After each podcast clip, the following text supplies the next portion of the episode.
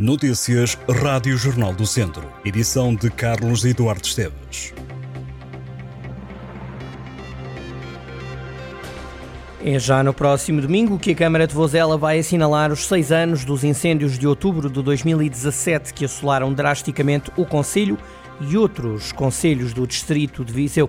A autarquia vai prestar homenagem às vítimas dos fogos numa cerimónia de evocação pelas vidas perdidas e pela grande destruição que o conselho sofreu em 2017. Para isso, está a ser preparado um programa que inclui às nove da manhã uma romagem aos cemitérios de Ventosa e de Queirã, seguida da deposição de uma coroa de flores no monumento evocativo junto ao Instituto Missionário Marista às 10h45 e uma missa às 11 da manhã. A Eucaristia vai ser presidida pelo Bispo de Viseu, Dom António Luciano. O programa estende-se até segunda-feira, dia 16, com um colóquio alusivo ao tema Incêndios de 15 de outubro de 2017, passado, presente e futuro.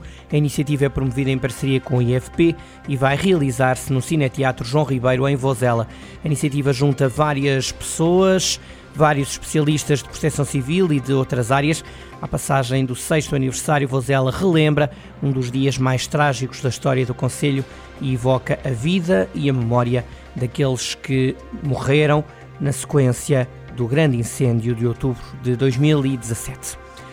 Já começou a Operação Bullying é para fracos. A PSP iniciou ações de sensibilização em todo o país, direcionadas para alunos, pais encarregados de educação, professores e auxiliares. De acordo com os dados da PSP, no último ano letivo foram registados 138 casos de bullying e 38 ocorrências ligadas ao ciberbullying.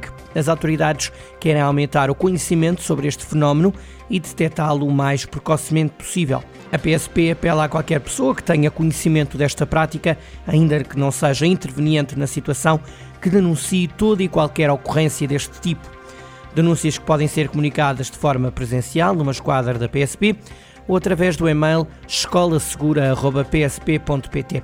A Polícia de Segurança Pública lembra que o bullying é um anglicismo utilizado para descrever atos de violência física ou psicológica intencionais e repetidos praticados por uma ou mais pessoas no contexto de uma relação desigual de poder, causando dor e angústia na ou nas vítimas.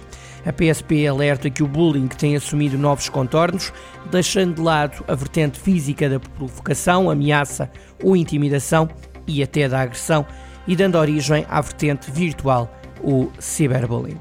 O defesa Rafael Bandeira deixou o Académico de Viseu. Assado, o Académico confirmou a rescisão do contrato que tinha com o atleta depois de um processo disciplinar.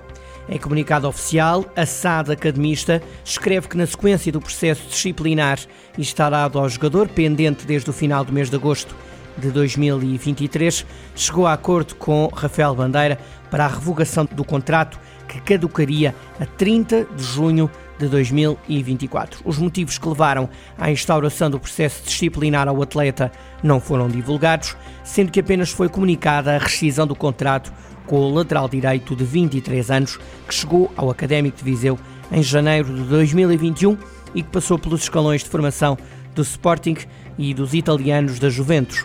Rafael Bandeira despediu-se do Académico de Viseu depois de, em época e meia, ter representado o Clube Beirão em 40 jogos oficiais. Fez dois golos, um deles marcado ao Boa Vista, que se revelou decisivo para a chegada do Académico de Viseu à Final Four da Taça da Liga.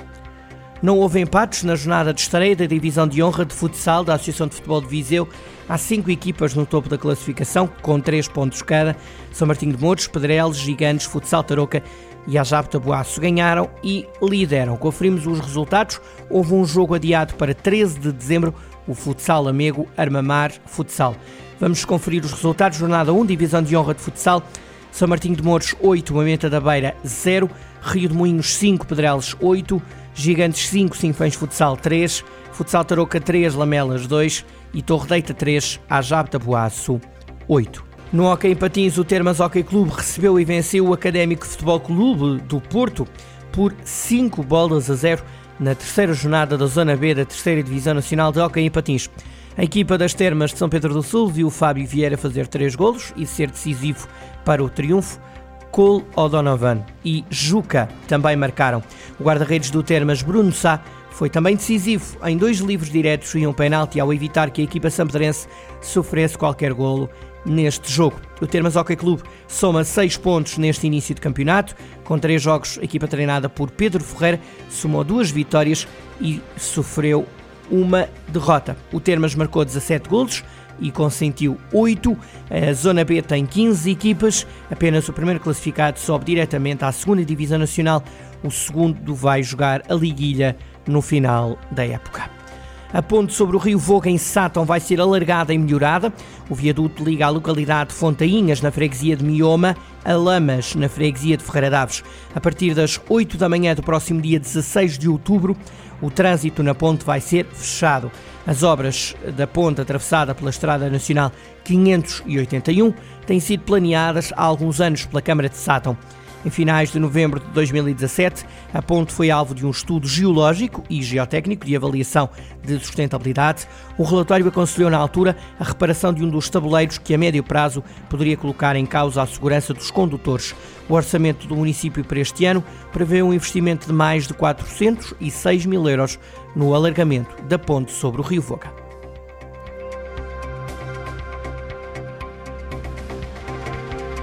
Estas e outras notícias em jornaldocentro.pt.